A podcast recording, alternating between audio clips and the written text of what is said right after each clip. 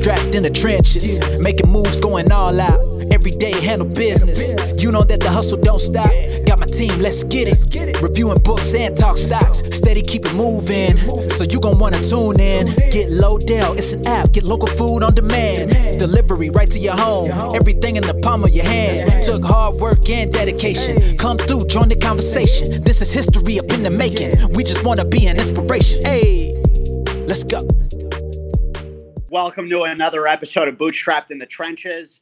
Changes are inevitable and they're very important at the moment. We don't really have a title for this episode, but as everybody is well aware, there's a lot going on in the world. We were all locked down for months, and then George Floyd was killed in a terrible way, and it ended up triggering what was clearly boiling over for a long time a, massive problem in our country that hopefully is going to finally be addressed in a in a different fashion with sustainable consequences in a great way. I think we could all agree it seems like this go around is different with the protests. It seems like it's taken on a new wave and it'll be interesting to see where this leads, but there's no doubt it seems like systematically things are going to be shifting as we're already seeing in the police with the police in certain municipalities. We're seeing it in New York. They're announcing it in Minneapolis with what's going on with the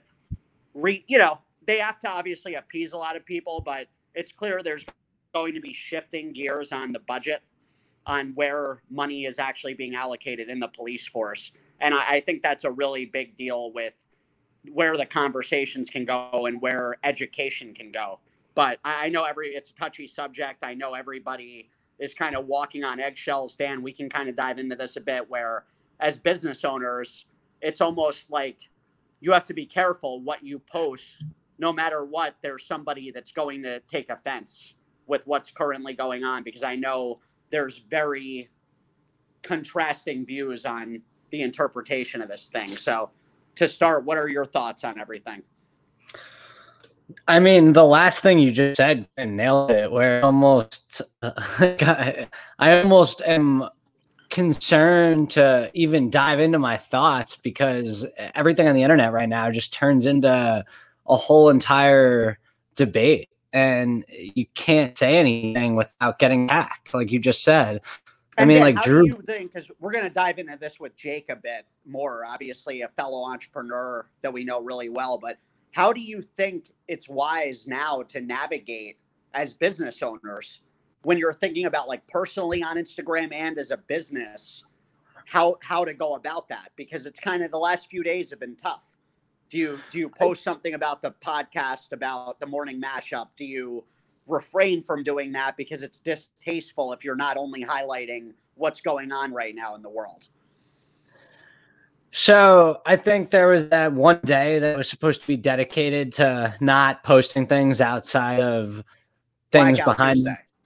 Yeah, but no, man. I mean, look, i will just say flat out, I don't think that that's how it should be. I think uh, you get to a point where, and to jump right into it, like Uber, for example, for uh, for anyone who doesn't know, Uber Eats, and who knows how true it is, but they basically came out saying that they weren't. It was either was it off no commission. They essentially said that they were going to waive the commissions, whether fifty percent off or no commission. I don't know the details, but they're giving special treatment to black restaurant owners. And that like to me that's just so silly because it almost puts them in a light where they feel like they're not on the same playing field as other owners that aren't given that special treatment. Couldn't like agree it's, more. It's, it's discriminating it's certain insulting. groups.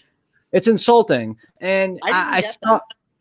It's insulting, man. And I saw, and again, it's so it's weird to bring up, but I saw this former black police officer who's now a comedian send you guys this video, but put up and obviously not a comedy video, but he put out this video that's like 10 minutes long. His name is Terrence K. Williams. Have you guys ever heard of him? No, I have heard of him. Well, I'm gonna just say what he said, and it, it, I, this is what he was saying he he was basically saying that the way this is going down is just so dumb and all it's doing is making a further separation. There's no like clear agenda. He was he was kind of saying like we're at a point in society where we have come a long way, and he was going over the statistics of police brutality with black people versus white people and what it was this year, last year, years before that, showing the incredible progress that we have made and also bringing attention to some other things. And this is just so weird to talk about, but he started to talk about, you know, George Floyd and his background and he was actually pulled over for. And it's interesting that no one talks about that at all. I guess maybe it just doesn't matter. But, you know, it, it's interesting that no one really knows. And I'm not saying this justifies anything. It doesn't. The cop murdered him. The cop deserves to spend the rest of his life in prison. I full heartedly believe that. At the same time, George Floyd was pulled over when he was on meth for trying to use counterfeit money and also had a criminal record of pulling a gun on a pregnant woman along with other things. And again, I'm not at all saying, oh, well, that justified it. It doesn't. That what happened should have never happened. He was essentially saying that when you look at examples of police brutality, whether it's towards black people or white people, there's usually something that happened to cause it. It's not like these people are just not doing anything. And he's like, it's not fair to attack the police if you're not going to like at least bring that up. And it's again, I feel weird talking about this because I know this is such a sensitive topic. Well, no, it's good you're talking about it. It would it would be weird if we weren't talking about this. I think. Did you guys know that though about George Floyd? Like, it's interesting yep. that no one talks yeah. about. Okay, so what, yeah, what are your guys' thoughts on that? Corey, go for it. I mean, I don't think it's obviously not justified. It's a terrible thing. I just understand. I watched the video that's going viral with from Candace Owens, um, who's you know known to be a right wing, big Trump supporter, and um, kind of go the other way with the Black Lives Matter topic. She's always been on the opposite side.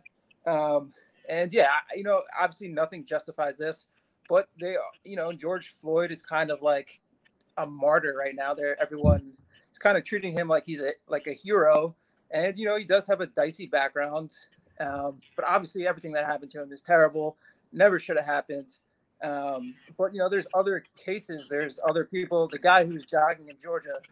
I mean, you know, it's just it took this guy to die for the world to come together and protest, but there's been so many other cases.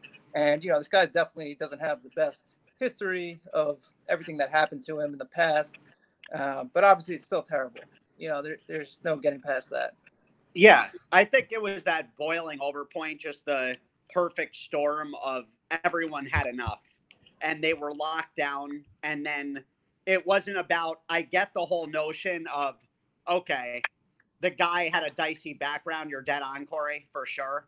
At the end yeah. of the day, though, whether he was a like a star athlete like LeBron James or some deadbeat, it was it's more of they needed another trigger to just let it off, and I get that. So I've thought a lot about that because at first I was like, I didn't even realize his background. Then I dug up on it. I'm like, what's up with this? But then I thought more about it, and it's more about this has been just such an ongoing problem that you could throw anyone up in that position to be a, a martyr, in my opinion, yeah. to represent this right now. It doesn't matter if they're a murderer or not, because it, it's been such a systematic problem.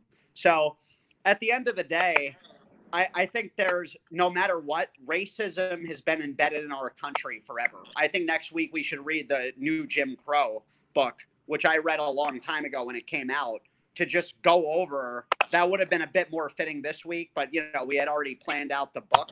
But it just it really does break down how this is systematic and it there has to be a shift in starting with conversation, but we need to have a new way things are built within the police force. So it's not just about let's spread love instead of hate. I hear that. It sounds great.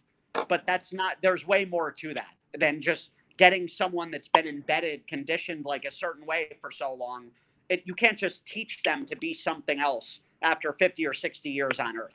It's not that easy. So I, I think that's a lot of it. And I think we are going to see major changes.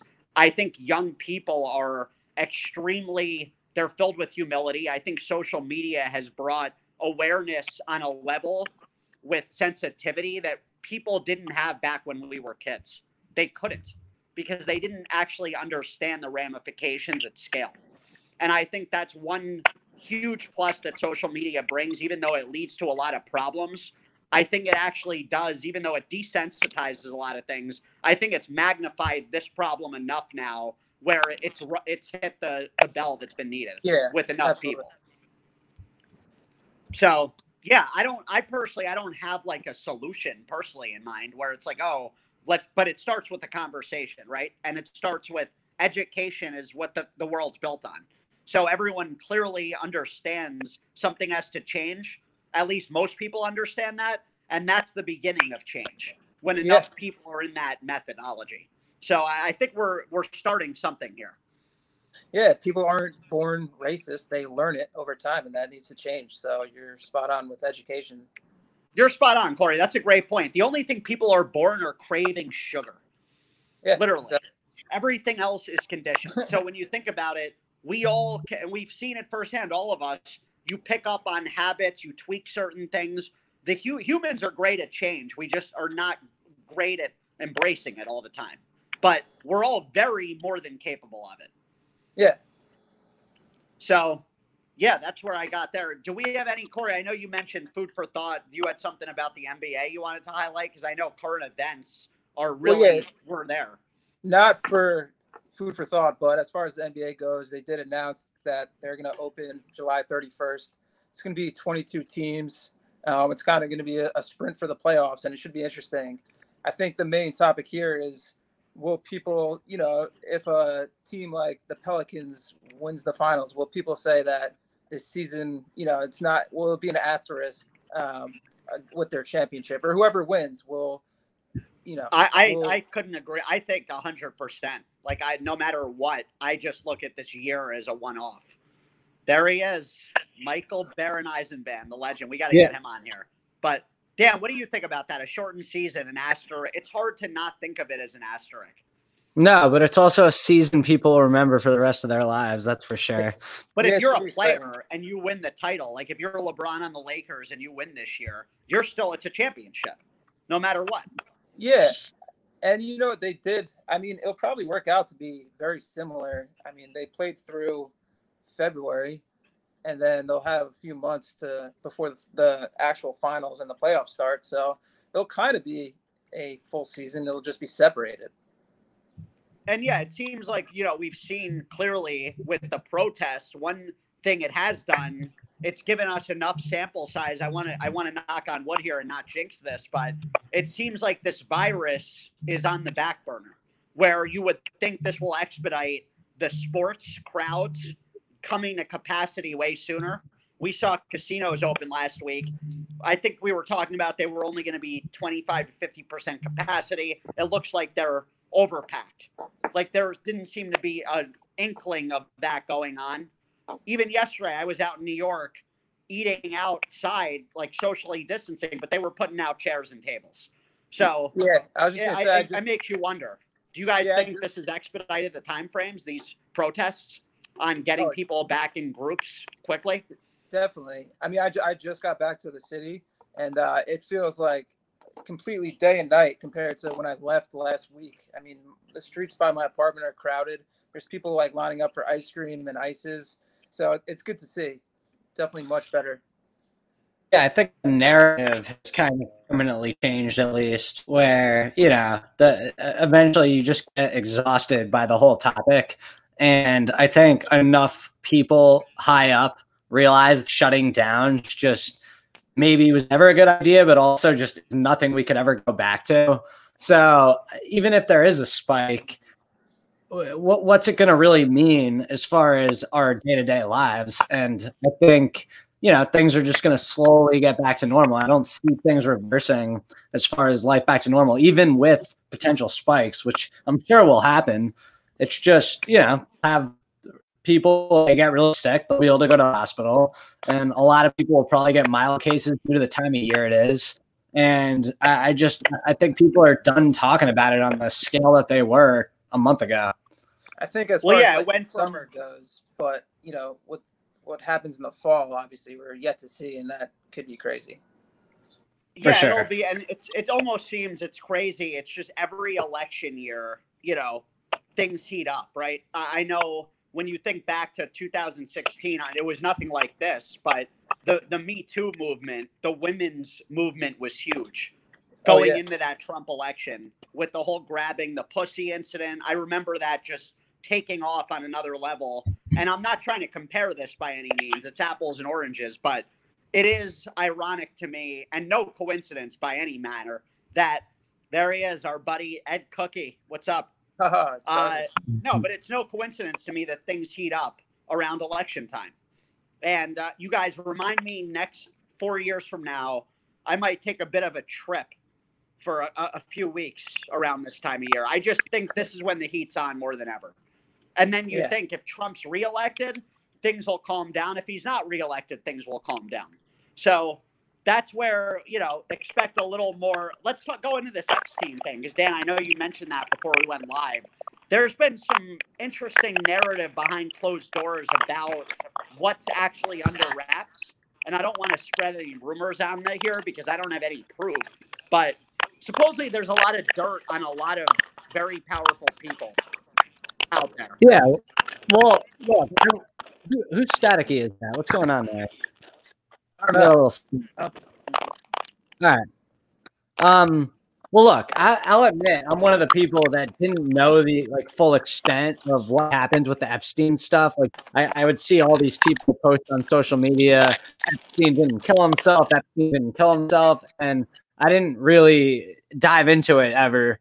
I did to an extent, like I knew what the story was, but then I watched the documentary. I think it was like three or four episodes, and you know, long story short, for anyone who didn't see it, you should watch it. But this guy essentially had female compass who helped him recruit and have sex with these underage women. I mean, there's no other way to say it. And that's just what happened. And to take it one step further, you had a lot of politicians, just really, successful people that were in his inner circle that were always hanging out, whether it was Bill Clinton, Donald Trump. Like he would have these parties, and anybody who was anybody was there. And obviously, I think the girl who initially called him out was eh, he basically sent this girl on a vacation to get her spa license in Thailand. And that was like one of the arrangements. And when she was in Thailand, I think she looked at it as a chance to get out of the situation she was in and run away. And she met this man from Australia, fell in love with him, got married to him really, really quickly, and then moved to Australia. And she was the one who ended up blowing up his spot and then all these other girls started coming forward. And then i mean what was crazy was how long it dragged on. Like th- there was this uh, years where the detectives knew that he was doing this before he was able to actually get arrested.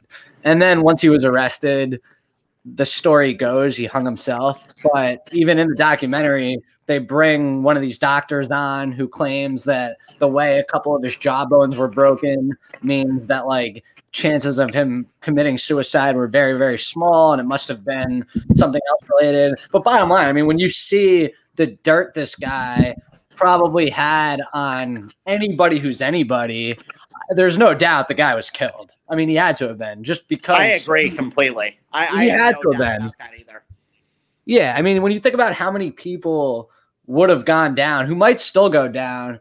I mean, that like Prince of whatever his name is. Did you guys watch the documentary? Yeah, I thought there I'm was a lot. Episode the documentary four. to me left a lot on the table. It was almost like I was waiting for a, a second part of it to come out, where I'm like, okay, they just didn't really dive into. It's like they're still waiting on answers with a lot of things, or well, they yeah. just weren't able to do good journalism.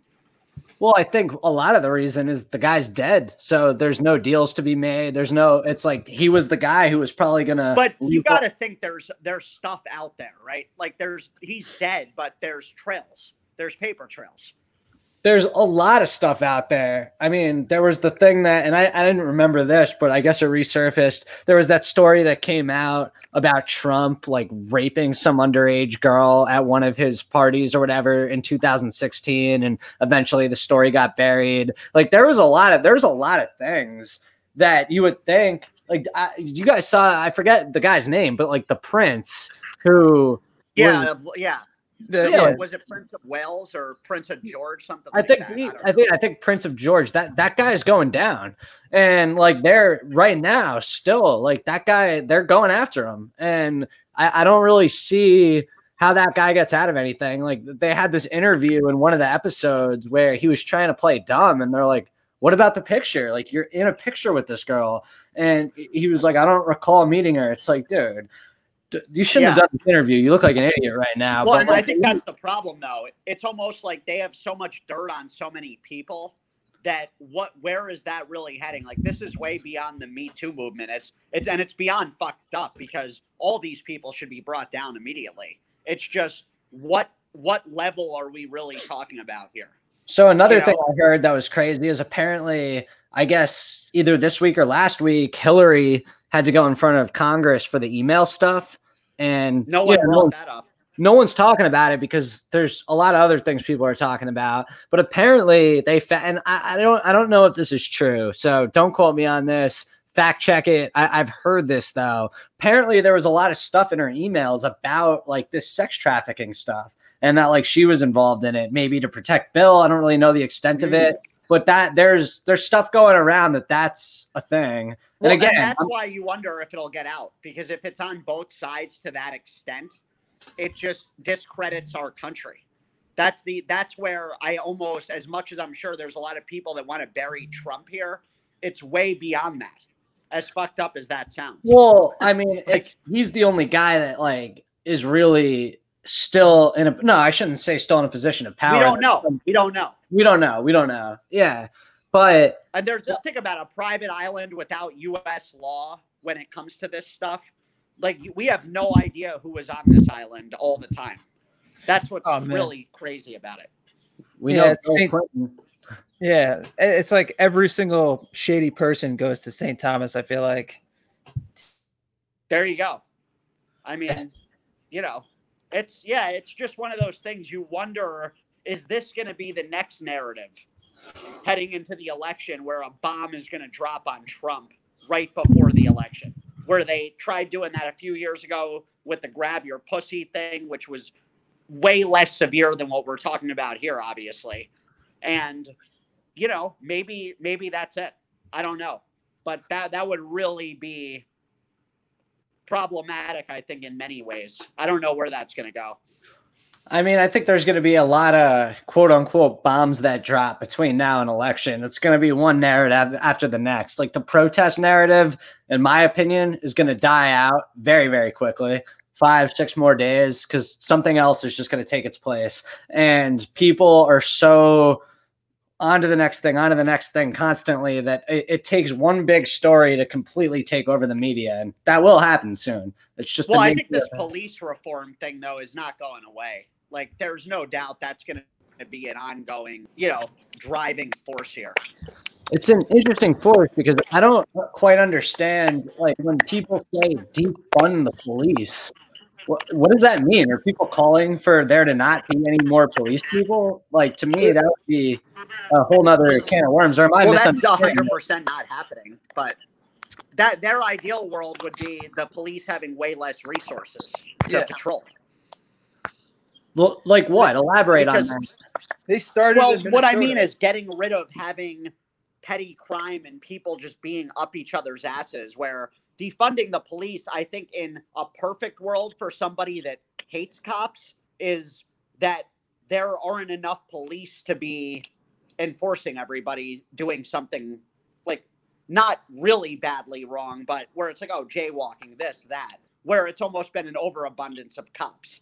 Yeah. in some people's opinions, like which could help talking, trigger talking about alleviating putting, as much brutality when you don't have that type of numbers game.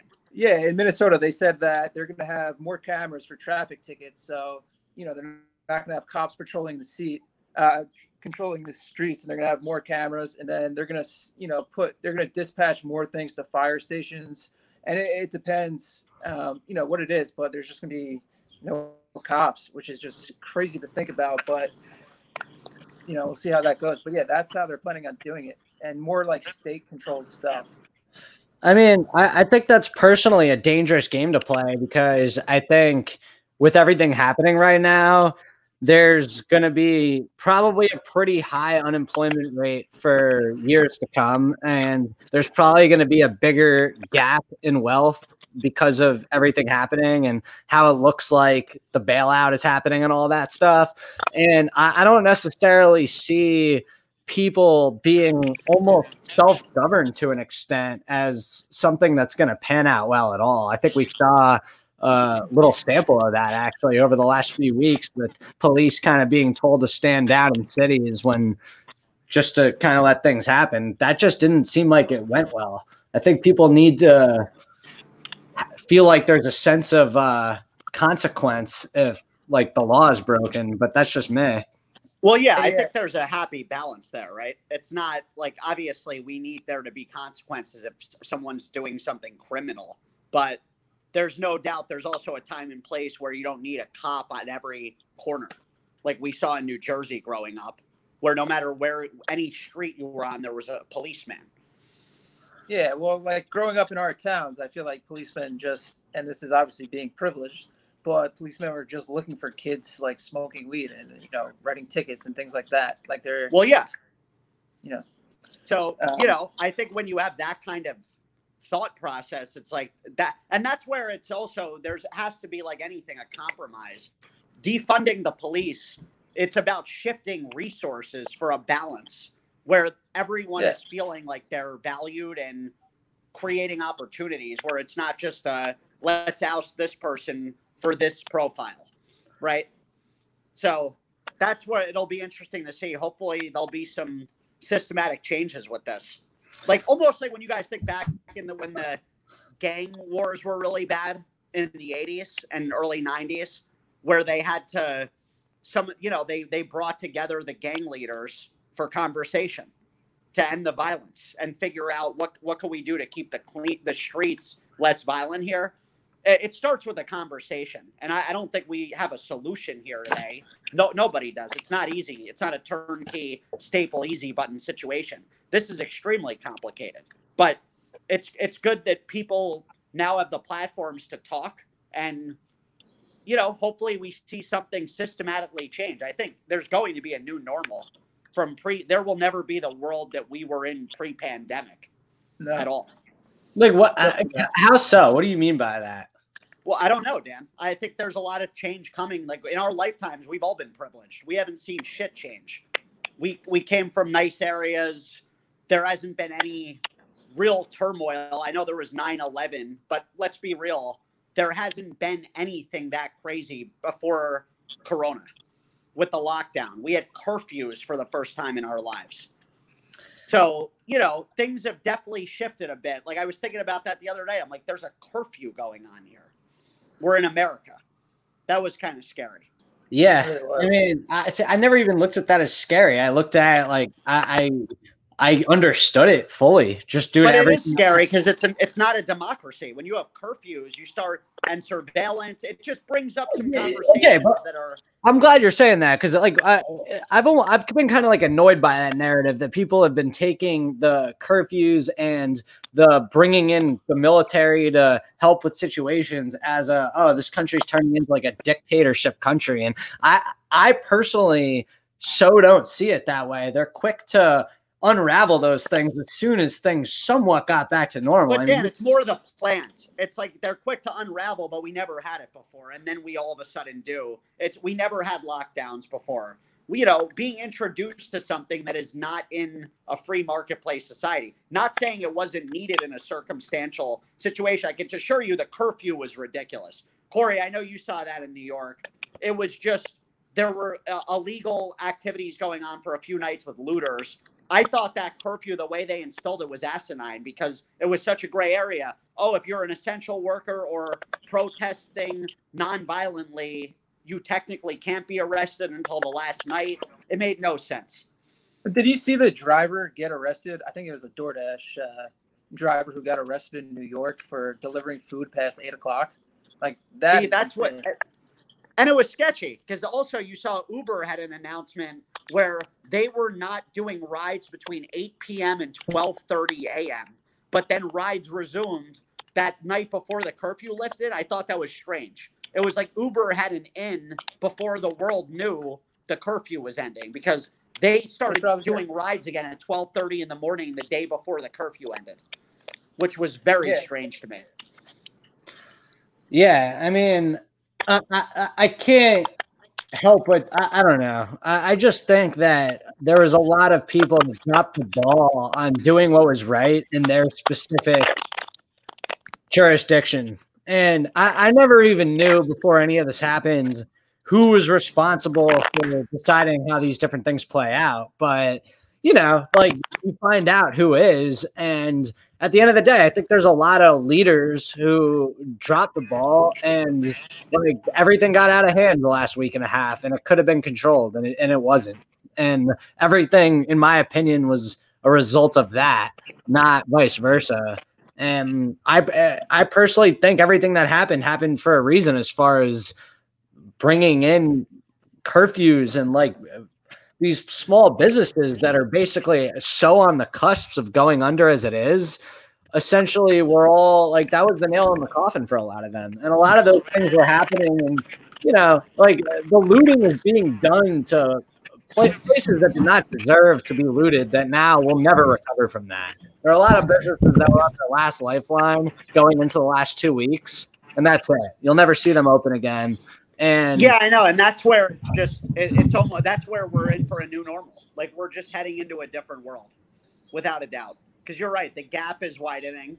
Where we saw the stock market and the actual street, it's like night and day. When we see what just happened, the stock market's back, and it, the world's in chaos. So we know how that game works. Well, the gap, uh, the wealth gap widens.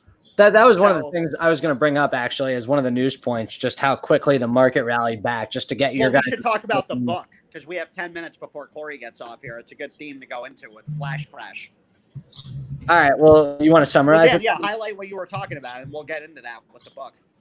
Well, no, I was just going to say that, like, for everybody who has this narrative that you know the future is going to be 10 companies that run the world. At the end of the day what's happened because of this pandemic is it's cheaper to borrow capital than it's ever been in the history of our world and there's more of it to borrow than the history of our world. So I, I think there's a lot of small businesses that are going to continue to pop up that are going to start because of this. And unfortunately due to reasons that were out of their control. A lot of people are going to lose their businesses because of everything that's happened, but you're going to have a lot of new small business add character to towns. That's not going to go away, in my opinion. And the only reason I say that is the access of capital. It's a real thing. If you have a good idea and you want to start it, you can get that money at such a cheap interest rate and you can get a lot of it. And it's just there's a lot of liquidity right now for for new businesses for existing businesses. So i think that's something that's going to continue. Small businesses are going to continue to be like a big thing in our country even post pandemic in my opinion. Time will tell. Uh, yeah that'll be interesting to see. And, and real quick i just have uh, food for thought. Uh, but so i just want to do a little did you know section. So just got some fun food facts for us. Uh, the first one is Did you know cucumbers are one of the most hydrating foods to eat? It, they contain over 96% water. Uh, they can aid in weight loss, they lower blood sugar, and they kill bre- bad breath. So you can add cucumber to your water, to your tea, or even your vodka. Good pre. And then perfect date, exactly. Perfect date drink. Um, and then, did you know uh, peanut butter can actually be turned into diamonds because of its rich carbon compounds. Thought that was pretty interesting, something I did not know. And I also found out that one fast food hamburger can contain meat from over 100 different cows. Ew. Wow. Right? That's, That's fucking disturbing. the last one is I also did not know, but almonds are actually a member of the peach family. Hmm. Yeah. Interesting. I, I remember that because I think that was one of my Friday foodie uh, trivia questions back in the day. So yeah, this is perfect for you, Mike. I figured since you've done a bunch of this on our social media platforms, here's a little trivia for you and Dan. The ice cream cone, pasta primavera, and eggs were all invented in what U.S. city? Wow. U.S. city. That's crazy that the ice cream cone was invented in the United States. I feel like we're not wow, capable. That's a great question, Corey. You have me stumped here completely. Let's. Uh, we'll give you guys each one guess. I'm gonna guess San Francisco. Okay. I mean, I'm gonna just ice cream cone. Where would that be? Los Angeles, like Wisconsin or something. it's the dairy state. I'm gonna say Oshkosh, Wisconsin. wow, surprisingly, New York City. Oh wow. What? Yep. Shocker. I, man, that's that's a good one. And that is good food, for, food thought. for thought, Corey. It got us thinking. and and guys, now in the book we read uh, "Flash Crash" by Liam Vaughan. It was about the Indian uh, day trader Nat Navinder Singh, who was basically a, a prodigy out of his parents' like house, just racking up millions of dollars by himself. And it was he, this guy was a savant because it was obvious. It kind of reminded me of that billion dollar whale a bit with the, the whole demeanor of this dude, where it didn't really seem like he cared about anything except winning. Like that, that was just the theme I got. Like he loved just beating the system and didn't even care about money itself, more the power. And I mean, yeah, it, long story short, electronic trading didn't exist until this de- this decade, or not this decade, this century. So before 2000, you didn't see stock trading like back when our father, Dan and my dad was uh, on Wall Street. It wasn't you didn't have E Trade and Fidelity and these electronic platforms where you can trade with you know off the cusp. There used to be way more time lapses to be able to make trades. And there was a book. What was that book, Dan? A few years ago we read the, the Michael Lewis book where they were instilling all those cables to try to have faster trades. Remember that? Yeah, that wasn't Red Notice, was it? I think it was Red Notice. Okay. So yeah, yeah there was Yeah. a book that just went over that in the beginning of this era. But long, sh- what this book summarized was there was a massive flash crash back in 2010 that, based on this story, Nat Navinder Singh triggered with his own formulas that he had installed in trading markets, where he would basically bluff limit orders to convince people to buy or sell stocks at certain prices to change the stock, and his volume would be so high that it would manipulate the stock market. And one day there was just one of those perfect storm situations. So Yeah. wanted to get your guys' thoughts on that because I know we're in an era where within the last three months, the stock market is there. We're almost back to all time highs after we were locked down for weeks. We thought we were heading into a Great Depression, what, eight weeks ago? And now we're in a raging bull market all of a sudden. So I wanted to just talk to you guys about how technology collapses time frames and what you got from this book overall, because I know we're kind of in that chaotic world. So it was kind of fitting. Corey, take it. Yeah, no, honestly, um, I- I love the book. I, I knew instantly that this guy was at, like had Asperger's. I could just tell, and it kind of Yeah. came out. Um, but obviously, just the way he was, he like Mike said, he didn't want, he wasn't purchasing anything with the money he was building. He was literally just building up money just to have more money on top of money. Um, it was just interesting. Uh, he was just sitting there in his parents in the bedroom of his childhood house doing all this and you know most people do it for cars and, and all kinds of things and this guy was just doing it for for nothing um, and it, it was just it was an awesome book i think it was um, a pretty interesting read it was a quick read and it's still even though it's very hard to understand like futures and everything in the stock market they still made it pretty easy to kind of to to grasp and read what do you think Yeah, I mean, I agree. And to kind of add to what Mike was saying about how technology kind of collapses time and just makes things speed up, I, I was actually having a conversation with my friends about this today because we were talking about the market and we were just like, okay, is are we really just going to go in a straight line back to where we were? Is that is that actually what's going to happen here with no resistance? And then Mike, you know, we were talking about it a little this morning. At the end of the day, when you look at what happened in 2008 eventually it led to a massive bailout, which essentially led to wealth in the stock market doubling. Like the stock market basically doubled from 2008 to 2020. And then also what happened was the Fed had way more experience dealing with an actual recession and knowing like what to do to offset a massive amount of wealth being lost in the country, which they just don't want. So when you think about what happened this time, and you mix it with technology, it's not that crazy to think of a situation where in 2020 you get a market crash that rebounds almost immediately off of two things. One the algorithm trading but two the fed understanding things in a way that they didn't understand in 2008 and that they really didn't understand in 1987 and the different crashes. Each time it gets a little they get wiser. And again like the, the last the worst thing that could ever happen to our country behind closed doors and stock market crashing because it produces all the wealth. And if the stock market truly crashes you wipe out so much wealth. So that's where you look at where the market is. And on one end, it's gone on this insane run, and everyone's just like, what the hell is even going on here? The other end, it was priced in for the world to end.